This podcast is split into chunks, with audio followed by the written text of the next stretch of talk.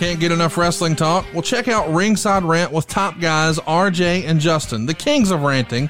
The new shows drop each Friday morning at 9 Eastern, and it'll take you back to the good old days of pro wrestling, but also the not-so-good days. Ringside Rant is available on all podcast platforms, as well as full press coverage, Wrestling with John Ayers Network, and the Shining Wizards Network. You can also follow the show on Twitter @ Ringside Rant. It's Ringside Rant with RJ and Justin. New shows drop Friday morning at 9 Eastern. That's Ringside Rant with RJ and Justin. A couple of top guys doing top guy stuff. It's Ringside Rant with RJ and Justin. New shows Friday mornings at 9 Eastern.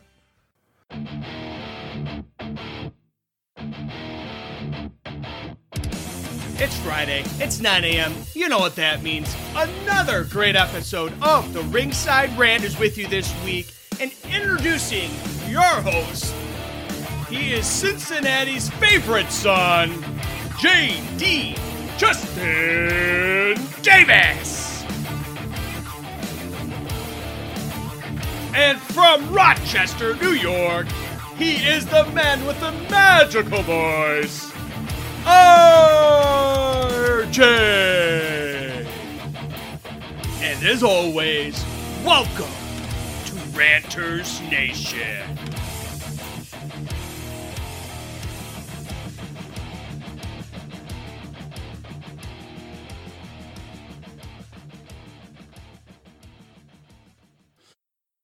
Welcome to episode 143 of the Ringside Rant. I am the man with the magical voice, RJ. He is, and forever will be, Cincinnati's favorite son. Who day, Justin? Who day?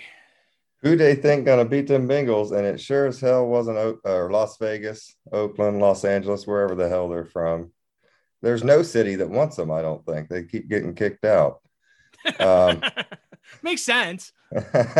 But I guess we will head south to Nashville on Saturday and we'll see how that goes. But in Joe Burrow, we trust. I know that. Yeah, we locked. We took the New England Patriots and Bill Belichick to the woodshed on Saturday night. Thank God. Couldn't stay up last night for the Kansas City game as we're recording. We're recording on a very rare snow day for me from work. We got about already probably about a foot to foot and a half of snow as we're recording. But yeah, took them to the woodshed. That's the first step in getting to the Super Bowl. And we talked about, I'm like, I'd rather play in Kansas City than have your Bengals come to Buffalo on this coming weekend, because Bengals are hot now, man. I would rather kind of play Tennessee than Kansas City or Buffalo myself. So, I mean, we just played Kansas City and beat them. You know, it's right. Going to be tough for us to probably turn around and beat them again 3 weeks later or whatever. So, and Buffalo seems to be playing pretty well. Tennessee, they had a week off. So I think I'd rather face Ryan Tannehill than Josh Allen and Patrick Mahomes right now, but obviously Tannehill may not be the problem. It may be that guy running the football for him. So we'll see how that goes. Frank Bruno, you mean? Yeah, Frank Bruno would be a good running back. I think he'd be hard to take down. Well, I think everybody would have his number, pun intended. Yeah. Speaking of Frank, I just did a episode of Top Guy Theater with those guys yesterday, and that was a blast. Thanks for having me on. I did. We watched Canadian Stampede 1997, one of my favorite pay-per-views for many reasons, but shocking. We had a good time, and I'm excited here to talk some more January 2005 WWE, and we are on the road to Royal Rumble. Yeah, we are going to be ranting about the January 24th, 2005 edition of WWE Nitro. There you go. That's like the fifth time I've done it since we've been doing this show. WWE Monday Night Raw. This is the go-home show for Raw for the Royal Rumble. If you want to take a look at this, why we are going over it with you. It's season 13, episode 4. Like I said, January 24th, 2005, from Oklahoma City, Oklahoma. Jerry Lawler's on the mics. Justin, this is a lot of things are starting to come together here with this build to Royal Rumble. It's one of my favorite times of the year. As you're listening to this, Royal Rumble is this or next Saturday. We're 6 days away from Royal Rumble here on this show, and we Correct. Are definitely building to it with some Rumble qualifying matches, and obviously the main event here with the Nature Boy and Randy Orton. This was 2005 WWE, like we mentioned before. It's a hot time in the business. WWE's running rapshot all over the business.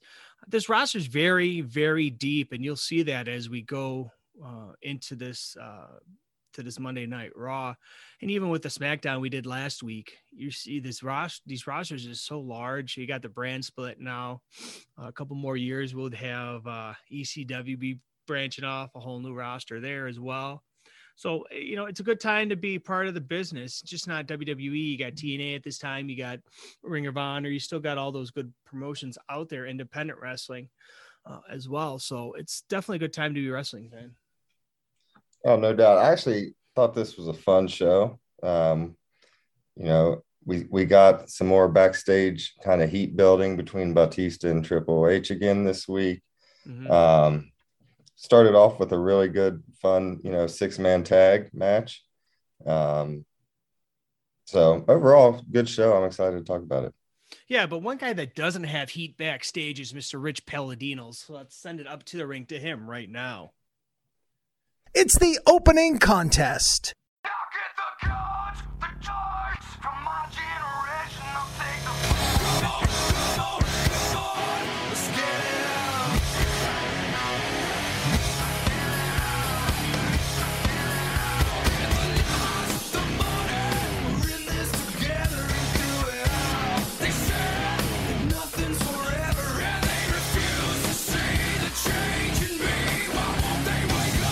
All right, Justin, so we start to see this kickoff to the Raw with the Kane and Snitsky rivalry that they've been going on. We talked about it a few weeks ago as well. It's been building for a while, the whole love triangle with Lita and these two and Trish. And it's just like, what the fuck? I just did not care for this.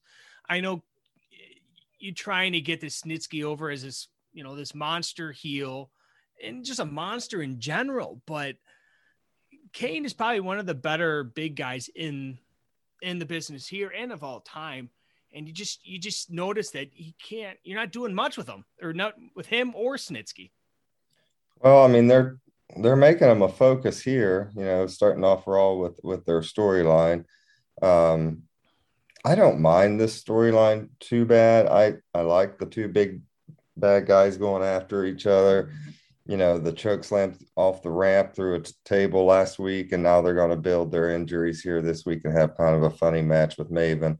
Mm-hmm. It is what it is. I kind of like where they're going there and building up to their match here at Royal Rumble. Well, but that's the thing, though. That's the problem. They don't really have the match here at Royal Rumble. They have they don't. They're in the Royal Rumble. They're in the Royal Rumble right. match. Yeah. So you're building. That's one of the reasons why I didn't like this whole Kane Snitsky thing is you're building it. They're beating the shit out of each other on Raw every week, pretty much. And then you just throw them in the Royal Rumble. Why not have a blow off match between these two guys? And then you just throw them in the Royal Rumble. It's like, the Royal Rumble's a clusterfuck enough as it is, and you're gonna throw this feud into it. I just didn't. This has Bruce Pritchard written all over it. Yeah, you know what I mean. But it is. We'll talk about it when we get to the Royal Rumble, and we'll talk about it when they have this match against Maven later on here on this Raw. But opening match, man, they're starting off hot. They've got a lot of intertwining feuds. In this match, we got Shawn Michaels, Chris Jericho, and Chris Benoit taking on Edge, Christian, and Tyson Tomko. So it's kind of they're starting to create this possible alliance again of Edge and Christian being the tag team specialists that they were. But yeah, it's starting off hot here, man. Obviously, Edge is feuding here with Michaels. So this is the second time they've done it. I mean, 2 weeks ago when we watched Raw, they started off with like a 4-man tag or 8-man tag or 6-man tag or something like that. So apparently this is what they were like. They like to do here at that time. And Shawn Michaels is in the spot where he should be, a curtain jerker. First guy out. How dare you, as you're wearing your Owen sweatshirt. So, but did you, what did you find to be the purposes of this match? Was it just basically trying to milk this Michaels Edge feud to the Royal Rumble? Because that's pretty much all this match was pretty much good for in my eyes. Well, we've had also Jericho and Benoit been feuding with Christian and Tomko too. Pretty much, I think. Yeah. So I think it's just a way to get them all in the ring together without having, you know, your one-on-one match. Overall, though, I thought it was a really good match. I liked Edge in the purple tights. Oh, yeah. Yeah. Thought that looked pretty cool. You know, this is kind of in that in-between, like we talked earlier the last few weeks, is Edge. It's kind of in-between between the rated R superstar and the, you know, the regular Edge, I guess you could say, because there really wasn't an actual defined character there previous to what he is here. But he's still playing the same music, you know, as we went over a couple weeks ago as well. And it's just, Christian is so terribly underrated at this time, I think, as a heel. People just didn't appreciate him, I don't think. Well, I did like the Benoit suplexed Edge onto Christian at one point in the match. I thought that was a pretty good, cool spot. Overall, like I said, decent. Benoit pins Tomko at the end after HBK gives him the super kick. Benoit rolls him up. Baby faces get the win. The crowd's happy to start the show.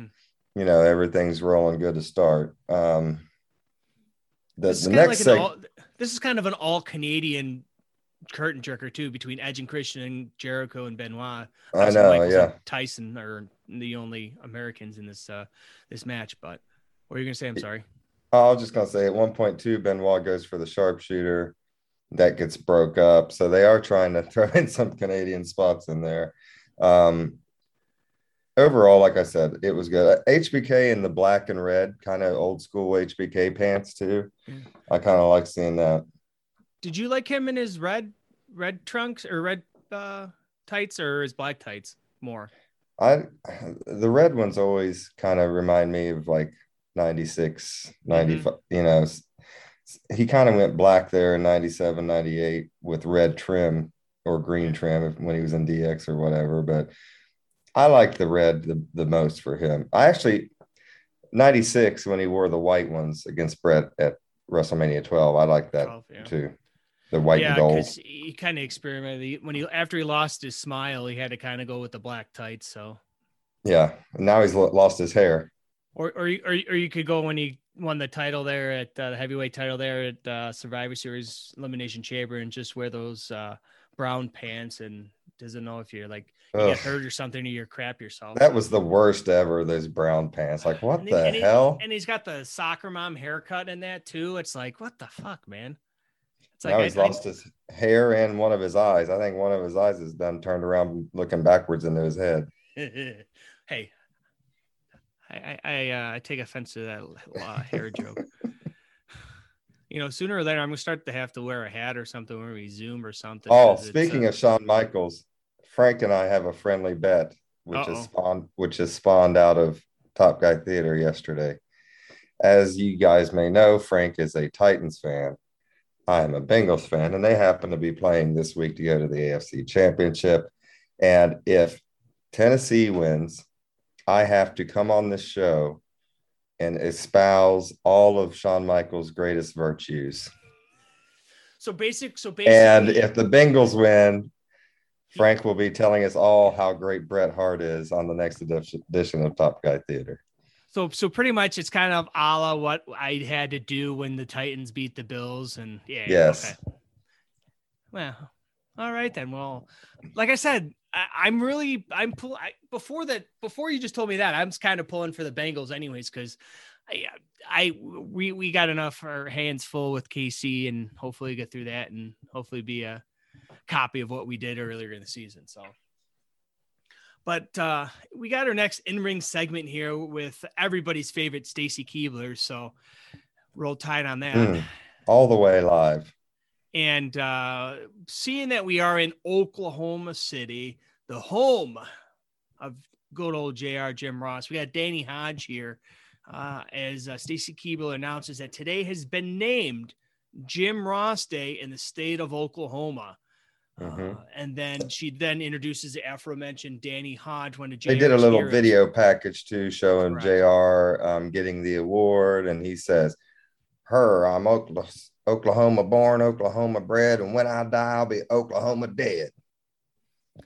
And he that was like that has t-shirt over at boxofgimmicks.com written all over it. But they introduced Danny Hodge at age 72. He looks pretty goddamn good for 72 years old. Looked really good. Peace. I believe he just passed within the last couple of years, but yeah. But he jumped over the fucking top rope. Yeah, and then took a bump. 72. Then took some bumps. Got the boots put to him. So who at 72? Who do you think? Correct me if I'm wrong. I don't know Terry Funk's age off the top of my head, but. Danny Hodge, who do you think is more nimble at 72, Danny Hodge or Terry Funk? Mae Young. Okay. Option C. Mae Young took better bumps at 92, I think, than anybody else. Well, hey, I can't argue with that. I'll be honest. I can't really. This was my favorite segment of the show. Just like a couple of weeks ago when we did Raw and they did the Muhammad Hassan thing with JR and Kane, I thought this was good too. I loved bringing in Danny Hodge, seeing him. Obviously, Stacey Keebler being in there was good. And then Triple H and Ric Flair coming out and shitting all over it and, you know, crapping on all their fun and Danny Hodge gets a shot in on Triple H, and then Triple H hits him, and then him and Ric Flair give the boots to him. Yeah. Just overall, I liked the segment. So, but before we get too far, well, I'll get into the weeds a little bit. This on here is I hate David Flair, by the way. This segment is kind of reiterated that time and time again. Every time I see Stacey Keebler, that she is aged. If you've seen a recent picture of Stacey, she's aged like very like a fine wine. I don't know who's aged better, her or Jennifer Aniston. So those legs still come up to my chest, I guarantee it. Those legs can go wherever they want. So like you said, it's just Triple H are really healing it up here with him and Flair, you know, taking the boots, giving a low blow to JR. Danny Hodge didn't take that, sucker. Yeah, I just love, Flair and Triple H being the main heels on the show. Yeah, they do a really good job of it throughout the show. Just good shit, pal, as someone once said. The only thing I can really do without in this whole thing is the whole Triple H trying to pedigree Stacey Keebler. I He grabbed her and teased it, and then who was it to come out for the save? Randy Orton, yeah. So she didn't get the pedigree, but they teased it that she's getting ready to get it. Right, and they're still building this feud with this whole match between Orton and Triple H for the World Heavyweight title at Royal Rumble. They're still building up this feud the match with Flair and Orton at the main event here tonight. So all in all, the storytelling here in 2005 there's always hiccups wherever you go, but for the most part, Justin, the booking on this, the storylines are right on point. Yeah, there's nothing wrong with it. I've seen a lot worse currently. Yeah. And ironically enough, probably Bruce Pritchard's been part of all of it between 2005, because he was out in 2008, I believe. Yeah. So, but the difference is they only had one comedy writer back then, and that was Brian Gewirtz, and he actually knew wrestling content. Whereas now they have just anybody comedic writer off the street trying to write wrestling, and it's a shit show. Yeah, they probably got one of the writers from like Sunny. It's Always Sunny in Philadelphia or something. I don't know. Well, they fired somebody a couple months ago who didn't even know who Bobby Lashley was, and she said it in a public interview. See, my thing is that is far away from the storylines that you may be. Don't fucking admit it. Jesus Christ. Lie through your damn teeth. It makes you look like a moron, you know? This is a random comment. Yeah. Just because I just watched this last night and this morning. Yeah. On the Peacock, you know, when you guys will be firing up our cock next week here to watch Royal Rumble. Sure. On the Peacock, there is a new documentary out. It's they've got 3 episodes out so far on Joe Montana, and his first episode's about him in high school, and then second episode's about being at Notre Dame, and then third episode, him getting drafted and all that. Really good shit. Check that out if you guys are football fans. And I know I got some friends that are 49ers fans. AJ, you know, the King of Soul, the white Barry White. And that rat bastard Mark Nelson. Yeah, rat bastard Mark Nelson, who, guess who got my first text after the Bengals victory Saturday night? Because that rat bastard Mark Nelson sent me that meme about how no one's ever sent a text about the Bengals winning a playoff game. I'm like, Mark, this is the 25th. You're the 25th person that sent me that fucking meme, and you will be the first person I text when the Bengals win. And he was. There you go. Well, there you go. So suck on that. And I hope you guys lose to Green Bay on whenever they play. Although I did pick the 49ers to beat the Cowboys, and I was glad to see that. Oh, and all those 49ers fans crying in the stands. You mean Cowboys? Oh, yeah, Cowboys fans. And then getting mad and throwing shit at the referees. Classy people down there in Dallas. I mean, you got people like Michael Amend rooting for him and James Alcarai. So what would you expect? Yeah, what do you expect, Neil? And Pondwater Dave. He likes football. I figured he was just a hockey fan. Oh, he's Dallas Stars and Dallas Cowboys. Oh, Jesus Christ. Well, that's probably. I'm sure he never played football unless they just put him in and like run the ball between someone's legs, like the big lineman coming after him. Just go between their legs. Well, he was probably playing peewee football at the age of 35. So with the kids still. Well, he's probably tall enough. He's probably, peewee football goes by weight. So usually you get those 13, 14-year-olds that. Pondwater Dave will never forget the day he sacked a 9-year-old. He's probably got that right next to his Von Erich memorabilia too. He's got the picture of him. But this next backstage segment, could have really done without this too, is this whole Ric Flair and Triple H and Candice Michelle trying to pull off her dress for a peek. And that one wouldn't fly now. That definitely would not. That's a Me Too violation. Right. Yeah. Right. So then, Triple H and Ric Flair, we see them entering their locker room to brag to Batista about what they did to JR and Danny Hodge. Yeah, and Batista's playing up the face here. Like, wait, you beat up Danny Hodge? How old is Danny Hodge? Like 7,200 years or something. And then he's like, what? You was getting ready to pedigree Stacey Keebler? She weighs 90 pounds. You know, just giving them shit. Yeah. You can tell that they're just slowly building, but in not so subtle of a way, a Batista face turn. Mm-hmm.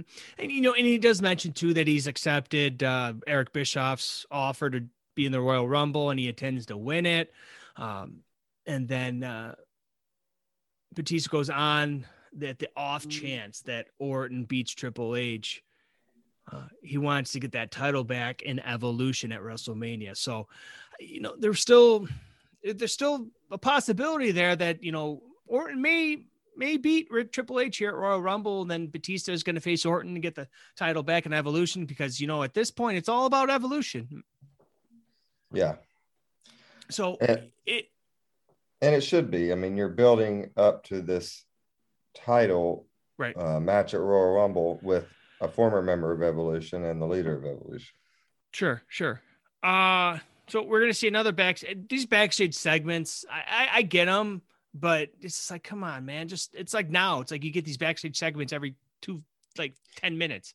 Yeah, I don't know if you should go with. I mean, it seems like they always want to open up a commercial with a backstage segment, and sometimes like they finish it and going into commercial with a backstage segment. I get it if there's a point, but this next one, I'm not going to go over it too much. But it's just Batista has to has his qualifying match against La Resistance, Sylvain Grenier and Rene Dupree in a handicap match. And if he beats both of them, he's in the Royal Rumble match. So and he also tells them he's going to stick the flag right up their ass if he wins, when he wins. Yes. So obviously, that's going to happen now. So you don't even have to worry about watching that match, and we don't have to go over that match. But unfortunately, we have to go over this match. It's an over the top rope challenge. Tajiri taking on Big Daddy V, aka Viscera. I had no idea Viscera was still here. I did not either. I know he was. This seems late for him to still be in the company. Right. But I know when they did that whole ECW, WE thing, whatever you want to call it, in a couple of years, Viscera was part of that as Big Daddy V before he was released and then and then he unfortunately passed away. But it's just showing his dominance. I don't know why he couldn't have, why he had to have this. Yeah, I don't know why he had to have this on the match, but whatever. It is what it is. And then, of course, the best part of this episode is Maria backstage in an interview with Tajiri and Tajiri and William Regal. And yeah, we'll just move on. It wasn't anything to really hit home about, but we're going to see Batista defeating La Resistance to qualify. The flag goes up his ass. And yeah, that's it. This is for a go home show. This is kind of just staying up to par. You know what I mean, Justin? Because they're getting these feuds like we talked about with the opening match. There's points to this. This next qualifying match is Hassan taking on Val Venus, which honestly, that's another one. I'm like, Val Venus is still here. I thought about that too. Yeah. It's like, wait, you're still here. But honestly, man, looking on paper, okay, you get Val Venus in 2005 taking on Muhammad Hassan. You think it's going to be a shit match, and it wasn't terrible. Obviously it wasn't a 10-star match in the Tokyo Dome, but it proved the point. It got Hassan over and qualified for the Rumble, and just shows you how Val Venus still can go. Yeah, it was it. I heard Bruce Pritchard talking on his show last week about, guys would send him in videos like to get into the company and just show him winning matches all the time. And he would say, show me you putting someone else over. And you know what I mean? Val Venus did that real well here. Mm-hmm. But that's something you could actually, you go across the board. You could take that back to the independents. You can take that back to WCW too. Mm-hmm. Yeah. Val Venus, I thought, did a great job of getting Hassan over. They're trying to build him into a legitimate contender, I think, for the Royal Rumble. And you hear JR and King even discuss it. JR just said, I just had a terrible thought. Can you imagine if Hassan wins the Royal Rumble? And, so they're definitely putting a little push into him. Mm-hmm. And his manager running his mouth on the microphone throughout the whole match was so annoying. It had go away heat with me, but that was the purpose of it, I guess, to get that heat, and it did its job. Yeah. Davari's an agent now. Yeah. So, and he's got a training school with, he's got a training school in Minnesota with somebody. I forgot who the hell it was. It'll come to me after we're done recording, but, another backstage segment with Triple H and Ric Flair and Batista. Triple H says he got Eric Bischoff to enter Ric Flair into the match without qualifying just because he didn't have to. I get the point behind it, but we didn't need the segment. Yeah. So in speaking of, we didn't really need this segment, is Maven came out and challenged anybody who is ready qualified to the Royal Rumble to put his spot on the line. And we see Kane coming out all bruised and bandaged to answer the challenge. But he said he didn't have Kane in mind. So then Gene Snitsky comes out all bruised and bandaged, and they announce it's a triple threat match. So you know what that's going to happen. Maven's going to lose. I actually thought that Maven might win just See, talking about we got this new segment of rebooking. I think I would have rebooked this match if I had to pick one, because you've got Kane and Snitsky coming out all banged up, all hurt. Neither one of them can barely move. That should be Maven's chance to win. I would have had those two beat each other up, and then Maven just sneak in and pin one of them. Right. And then he gets into the Royal Rumble, and it gets a lot of crowd heat, I would think. Right. That would get him over, because I think they really missed the boat on him this whole time. You know, obviously he had his own demons and whatnot, and that's well documented. But, you know, after this, we're going to see the pro press conference. They've been planning to Austin. He's announcement for The Condemned, which was one of WWE's early movies. They announced that they had a big segment. They actually built this at the top of the show. You know, we have a special announcement on Steve Austin, and I'm sure people were thinking, "Oh God, is he going to be in the Royal Rumble? You know, what's it going to?" And they, in fact, then announced that they have signed him to WWE Films, which is new at this time, I think, has signed Steve Austin to a 3-movie deal. So, and they announced the first one will be Condemned, which I think that was condemned to the ash heap of movie history, because I don't ever remember. I don't ever remember that movie. And if you don't believe that, it plays on USA every once in a while if you got cable, or obviously you can get it on any streaming platform anyways. But here we're going to see another Edge promo, or a Edge promo, I should say. Just to comment on this real quick, and we'll move on to the main event, is Edge's promo abilities here have really been on the uptick, I think. Starting off at the first of the month that we saw him, with his started that feud with Shawn, and even going here, we're a little bit of ways off still from the Rated R Superstar. Edge is one of my favorites of all time, and this is really when he started to pick up some steam in general. Yeah, I could tell that too. His promos are getting better.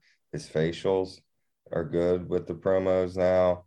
His in-ring work was always fantastic, but now he's starting, you can tell that he's starting to put everything together, and he's going to get a main event push here pretty soon. Yeah. And you can notice if you never watched this, and correct me if I'm wrong, Justin, is you can really tell a wrestler, a fan of wrestling is one of these professional wrestlers, because Edge, lifelong fan, Triple H, lifelong fan. And you can tell that because they know how to really work in ring, and that shows throughout this time frame. So we're going to see another vignette for Chris Masters. We've seen him over the last couple of weeks, debuting soon. I know they just did an episode of Something to Wrestle With on Chris Masters, and I listened to some of that the other day. Was it the masterpiece? It was fairly interesting. Yeah, it's fairly interesting. Yeah, I mean, there's that picture out there of Chris Masters as like a 14-year-old slap dick with China in like 1998 or 7 or something like that. Yeah. It's crazy just in the 8 years or whatever since that time period, the change in that sumbitch. He was a skinny little kid, and now he's just gigantic. He's jacked to the gills. So are we here for the main event? Randy Orton taking on Ric Flair with Batista and Triple H in his corner. It's just, like I said, they're just trying to loosen Randy up for Royal Rumble, try to get him a little hurt going into it. You're going to see Triple H kicking out, kicked Randy knees out, or Randy Orton's knee for the double team with Ric Flair, ref bump, the typical stuff here. This was actually these guys. Good main event. I mean, I didn't say that because it was a bad thing, but it's just like your typical. I just thought that Flair performed well here. I loved Flair's purple boots. I wish he would have wore purple tights with it, but he had black tights and purple boots and purple knee pads. But I always loved Flair in purple. But those boots look pretty. They look new and shiny and nice on him. Overall, though, they really did a good job. They got rid of a couple refs throughout the match so Triple H could heel and cheat, and they cut Randy Orton's head open where he had the stitches, so he's bleeding all over the place. You don't see a lot of juice like that on Raw. No, you don't. So they were just trying to really get over that they're hurting Randy Orton, and they went after his knee constantly. They were really trying to fuck him up so he couldn't perform at the Royal Rumble. You know, that's the whole idea of this match here. And through it all, Randy Orton still survives and is able to beat Ric Flair. So getting his heat back, just overall good, solid planned match, I felt like. Mm-hmm. Yeah, no, I get that. But like I said, it proved its point. It got them to the main event, the main event outside the Royal Rumble match itself, obvious, at Royal Rumble here. So it really served its purpose. They're still building this feud, and still have those planting of the seeds of Batista potentially going against Triple H if he wins the Rumble too. So you got a couple things in the back of your mind between, okay, is Orton going to win? Is he then going to face Batista? Is Batista even going to win the Royal Rumble? What's going on? It makes the wrestling fans think. And that's something that really worked here at this time compared to today, where it's like, okay, people couldn't give two shits. Making them think. It's like they want to get in, they want to get out. Yeah. So speaking of getting in and getting out, let's send it up to the ring with Rich right now for some listener questions. It's listener questions. All right. Breaking news, folks. Justin actually has a new segment here that he wants to introduce to each and every one of you. And no, it's not called Why Is Bret Hart Great? I don't know that it's a new segment. It's just something that I thought would be fun here, since we only had a few questions for our listener questions today. So I found something I'm going to read for you, RJ. What the world was like the last time the Bengals won a playoff game, 31 years ago. Are you ready? Okay. This January 7th, 1991, actually my 6th birthday. So I was 6. That's what the world was like. Their opponent in that game was the Houston Oilers, a team that no longer exists. Michael Jordan had never won an NBA championship ring at this point. Home Alone is the number one movie in the country. Gas was $1.12. Nintendo had just debuted. The number one song was Madonna, Justify My Love.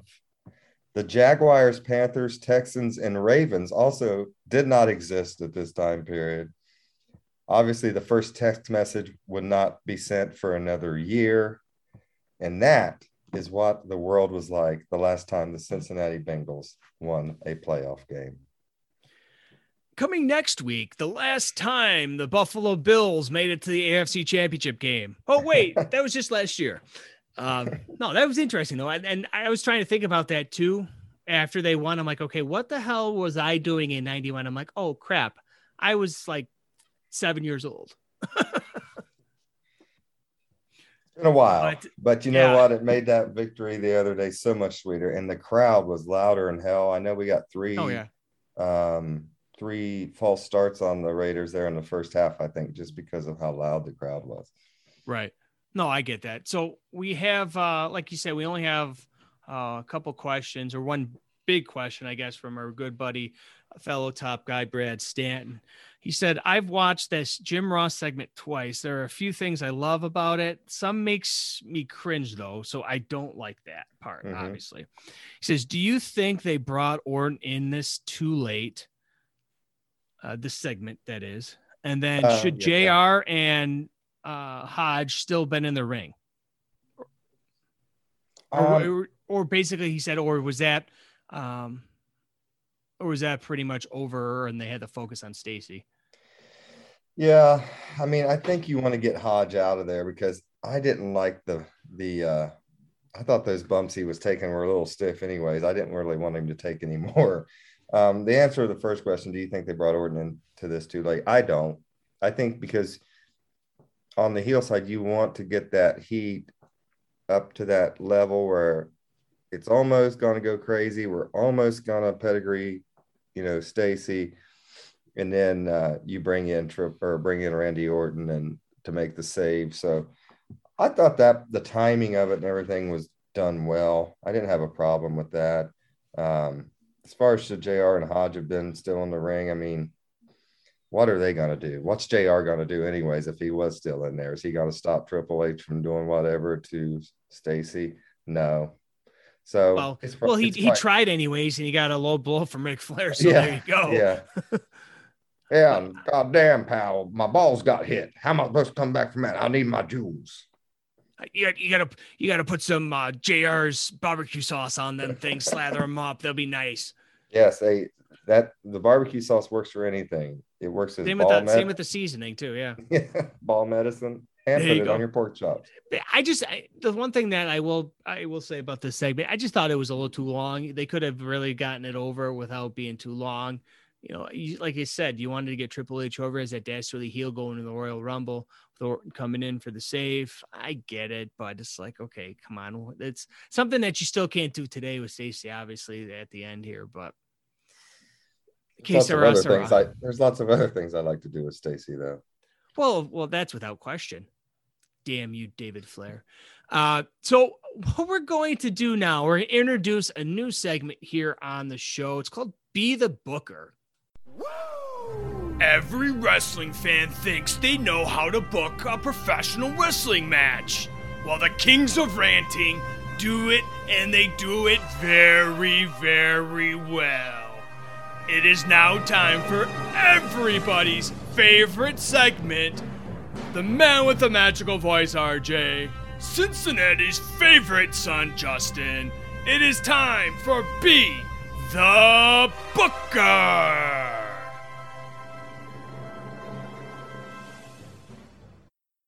All right, Justin. So we came up with this idea to kind of, you know, play that fantasy booking card. A lot of people like to do it. A lot of people can't do it. Some people can. Those people are you and I. So what we're going to do each week is come up with a match that we would like to see. Somebody that was participating in this show, whether they were seen backstage, whether they were involved in a match. You can only use them twice, Justin, between now and forever, pretty much. So we actually have to keep these notes, believe it or not. I know it's going to be hard for me because, you know, we got to put this in a Google Doc and, you know, put it away for a couple months. So you can either use it with somebody that's currently wrestling today or in the past, pretty much anybody outside of 2005. Because it pretty much was a possibility there. So what I had going into this, and then I'll give it over to you, is I would book Randy Orton taking on Hangman Adam Page.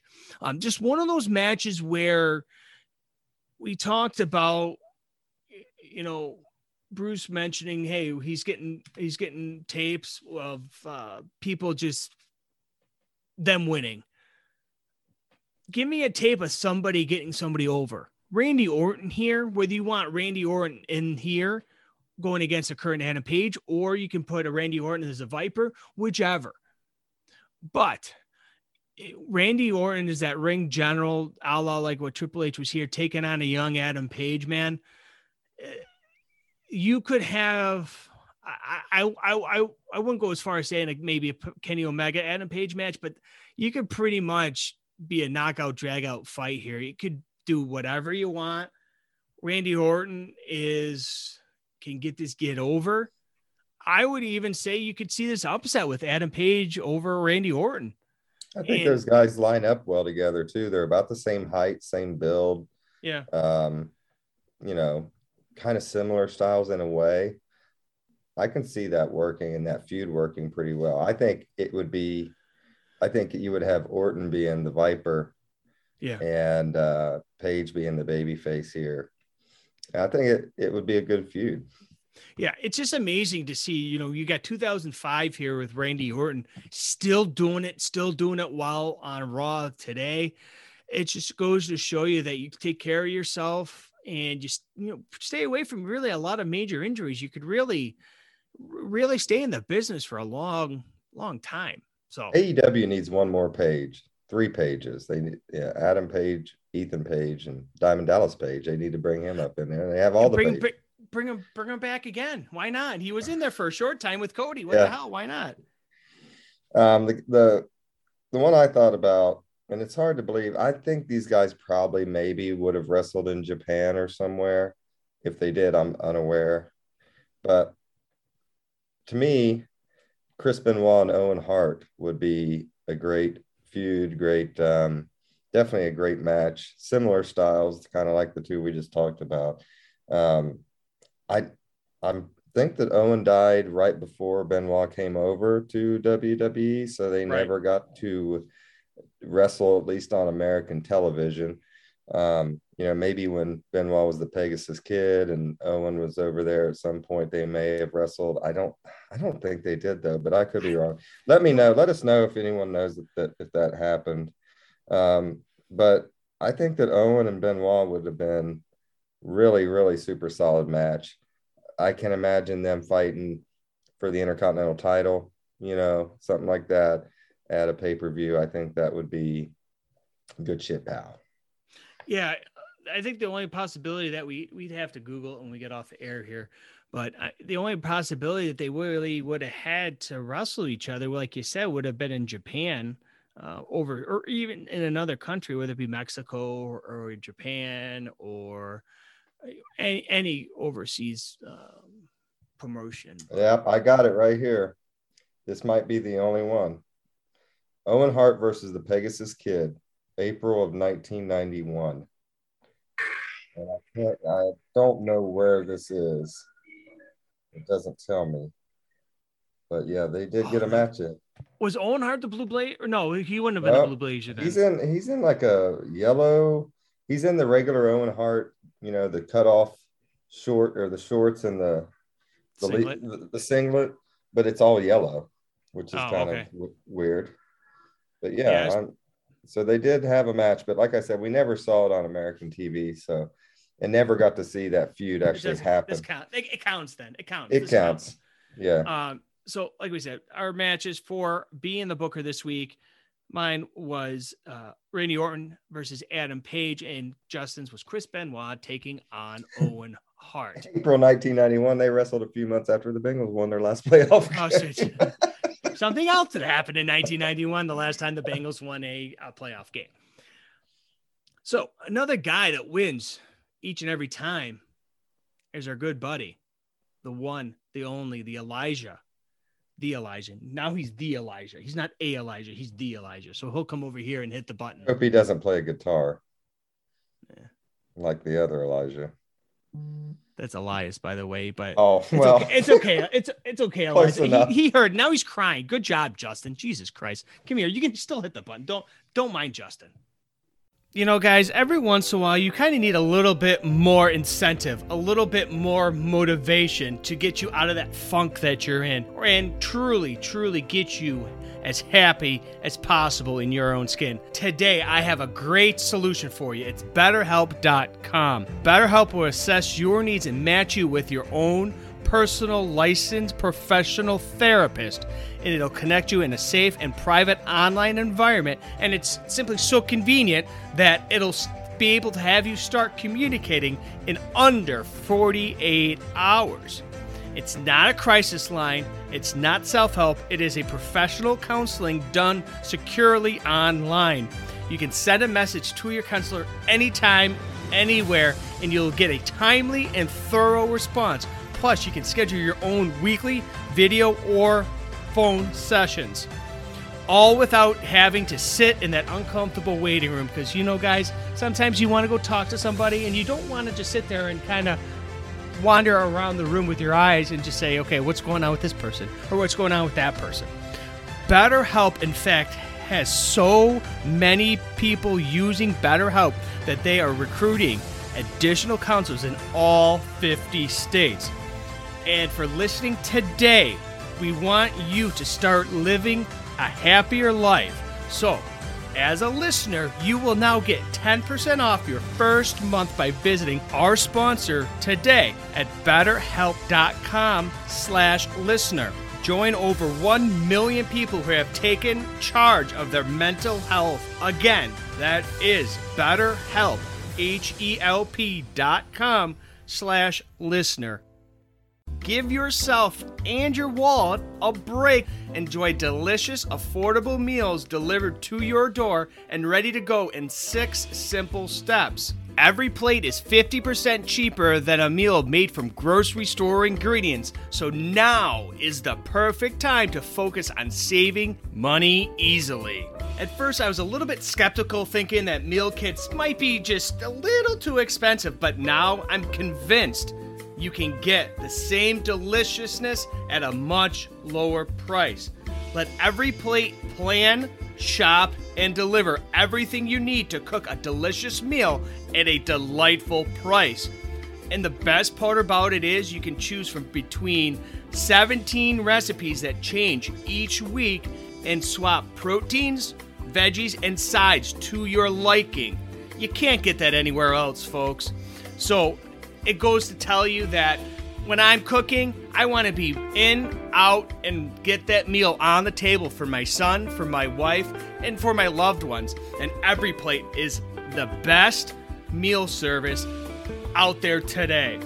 With that being said, head over to everyplate.com right now and pay just $179 per meal by going to that website and using the promo code RingsideRant179. Get started with everyplate.com for just $1.79, folks. It's unbelievable. So head over there right now and use the promo code, like I said, RingsideRant179. It's a $104 value. I'm just so excited I can't say it enough. Head over right now and use the promo code RingsideRant179 at everyplate.com and pay just $1.79 per meal. Thanks to our friends over at everyplate.com. Let's get musical. Let me hear your body talk. All right, Justin. Our second favorite segment of the week is here. Much to the chagrin of some people. Hopefully, Amy, you actually liked that music bed that we played for Being the Booker. That was specifically for you because we know how much you love the Four Horsemen and Ric Flair. So there you go. So, Justin, what is the knee slapper of wrestling themes that you're going to add to our list this week, which is now growing and growing each and every week, man. I still can't believe how many freaking songs we have now. We have a total of 38. We're going to add 2 more to get up to an even 40. Top 10, Steve Austin, NWO, Undertaker, Bret Hart, Demolition, Harlem Heat, Jake Roberts, Ric Flair, the Four Horsemen, and number 10 is Dusty Rhodes, baby. So, Justin, what are you adding this week? My pick is someone that we talked about a lot on this show this week. Somebody that I really enjoy his music, and it just gets you fired up. When I went to the pay-per-view, whatever it was called in Jacksonville last year, the AEW pay-per-view. Sure. They announced the announcers at the beginning of the show, and everybody gets fired up when this song hits. So go ahead and play it.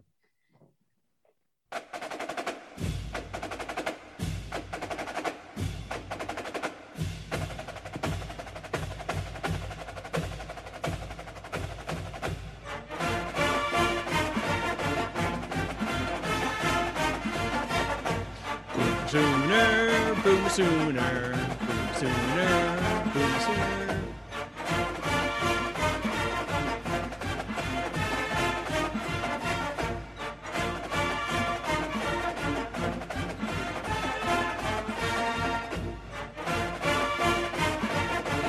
All right, it keeps on playing, and dun, dun, dun. Yeah. Okay, there you go. So, Justin, we got man, like I said, we got a long list here to add this wonderful theme to, and or prep song or whatever you want to call it. College fight song. There you go. That's the one I was looking for. God damn it, pal. So it is simple but effective. It goes with the character, obviously. Sure. I like the drum beat at the beginning, you know, and. Mm-hmm. soon as you hear it, you know what it is. I like it. It's not, I think this is our first theme song of a non-wrestler. Correct. So it's a song that you didn't hear every week on TV or anything like that. But when Jim Ross, like this week, is involved in an angle, has to go out to the ring, it's going to play. And they still play it to this day in AEW when he comes out for every show. So it does have some stay power with him. I don't know. Where do you think we should put that one, RJ? You know, it's tough. I don't want to disrespect JR by any means, but he'll fucking knock a slobber knocker on your head if you. Yeah, I would honestly, man. I could go as high, or I'd say I give you a window. I would say at 30, right above Vader, between him and JBL there. Even 30, we could put it higher. I don't think we could put it lower too. See, I think it would go after Mysterio's WCW music. You think so? Yeah, because. Yeah, I see that there. Yeah. So that's where I think we should slide that in. Yeah, let's say put him in there at number 34. Like you said, it goes with JR, obviously, but at the same time, it's like, okay, it's Oklahoma's fight song. Okay, you can't, you can hear it every Saturday in Oklahoma. So it wasn't written for JR per se. Right. A la not like my theme this week. Another non-wrestler. Well, he is a black belt, though. Well, that's true. And so, no, it's not Bruce Pritchard. And no, it's does Bruce Pritchard even have theme music outside of Brother Love, of course? Yeah, all I know would be Brother Love. Yeah, that would be the only thing he have. Spend my days working hard. Yeah, but wouldn't that would be J or that would be Double J though? That's his new theme music. He's stealing it like he does everything else. Well, yeah. Something like that.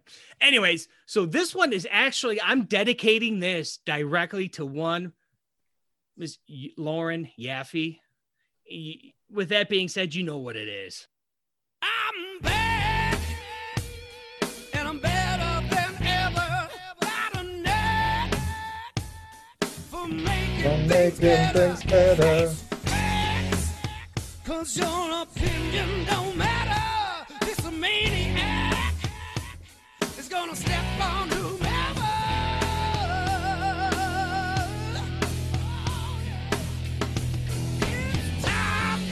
Okay, right. So that is the only Mr. Eric Bischoff.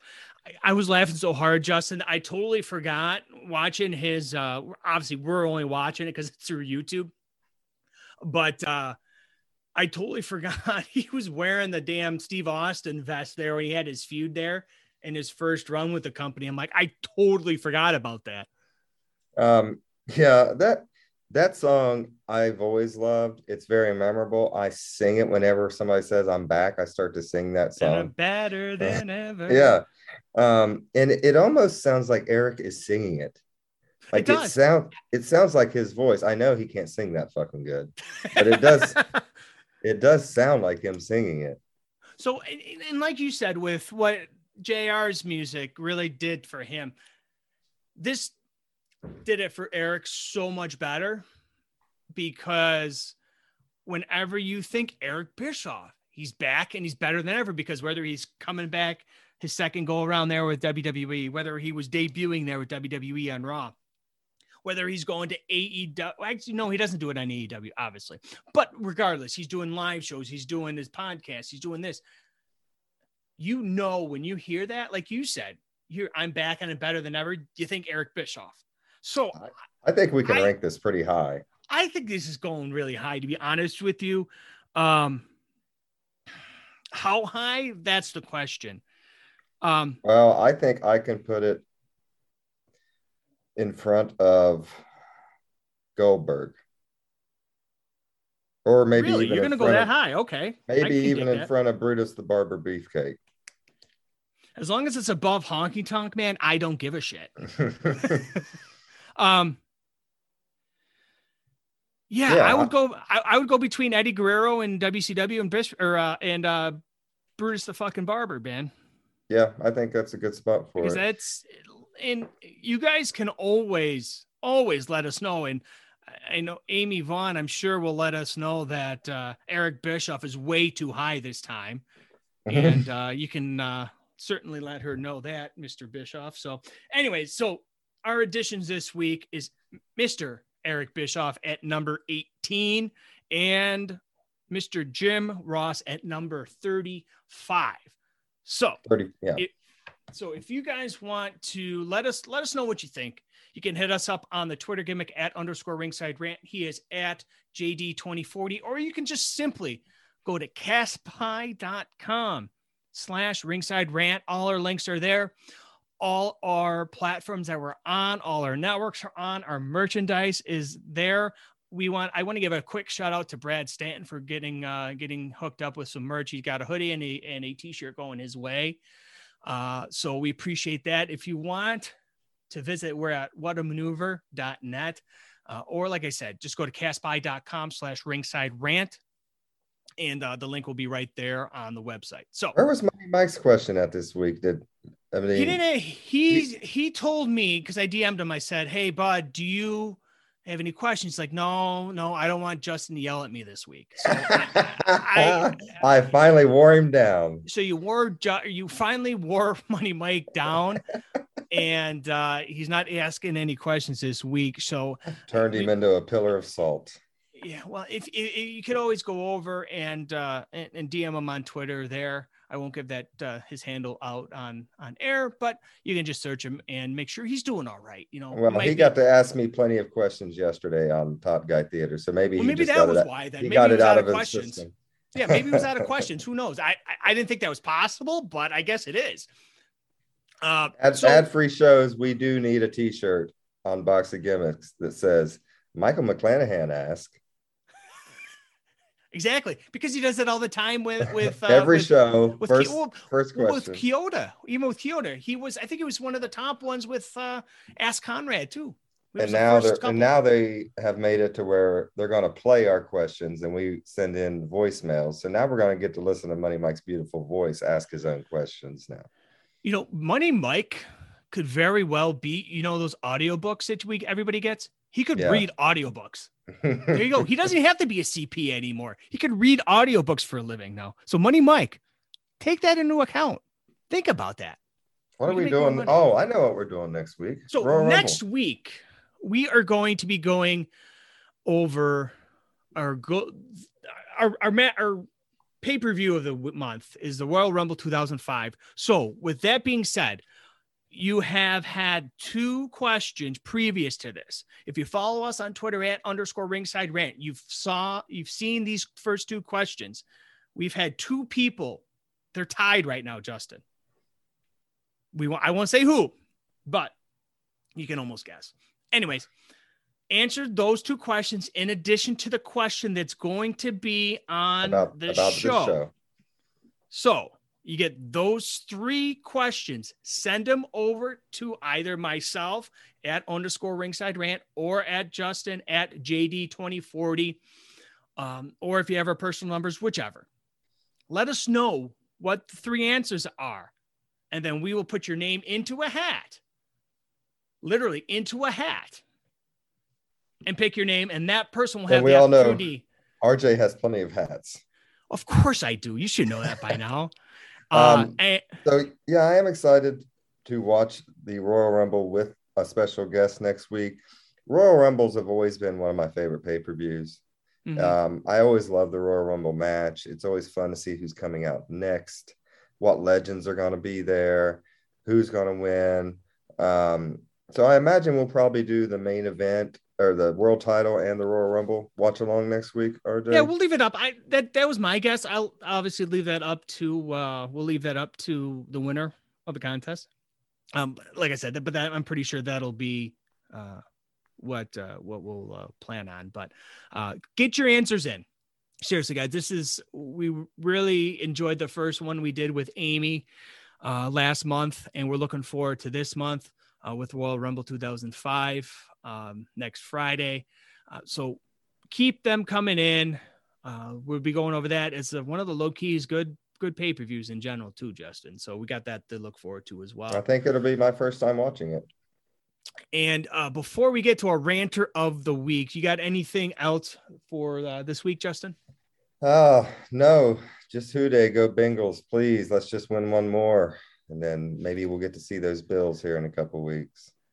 And as always, stand up, mount up, and let's go, Bills Mafia. And let's send it over to our ranter of the week. The man of many hats. We could call him the GOAT of YouTube producing. He is the producer of the Ric Flair Uncensored podcast, Mr. Steve Kaufman. So let's send it over to him right now, the ranter of the week. Hi, hello, Steve Kaufman here. After his second cup of coffee, to rant about Raw Season 13, Episode 4. This episode from Oklahoma, it has it all. A terrible chroma key on the match graphics, 5 different billboards for a 2-minute Steve Austin announcement where the announcement is that he's doing movies and therefore not wrestling. The thing you're actually watching. Tyson Tomko. Remember Tyson Tomko? A JR Day segment that would have been best served not on television. Brand equity. Remember brand equity? Triple H wanting to rape Stacey Keebler. Royal Rumble qualifying matches. Remember Royal Rumble qualifying matches? Batista having gay panic while burying the entire tag team division. Muhammad Hassan. Remember Muhammad Hassan? Hot take. I think that character could have been the most over babyface in the company if they had kept up with the original nuance of the character, but had all the heels be xenophobic and racist. But that's a completely different rant for a different time. Val Venus. Remember when Val Venus paid his taxes? Ric Flair entering the Royal Rumble match like he had anything to prove in 2005. Ultimately, this show sucked. It opened with a 6-man tag that lacked any stakes and closed with a very fine singles match between Ric Flair and Randy Orton that also had no stakes whatsoever. 2005 was a time when the roster had a lot of fresh faces and room for even more. Problem was, once Vince McMahon found his favorites, like Batista and John Cena, everyone else was going to be cannon fodder. This show sucked, but Ringside Rant does not suck. I'm Steve Kaufman. You can find me on Twitter @SteveKaufman. That is KAUFMANN.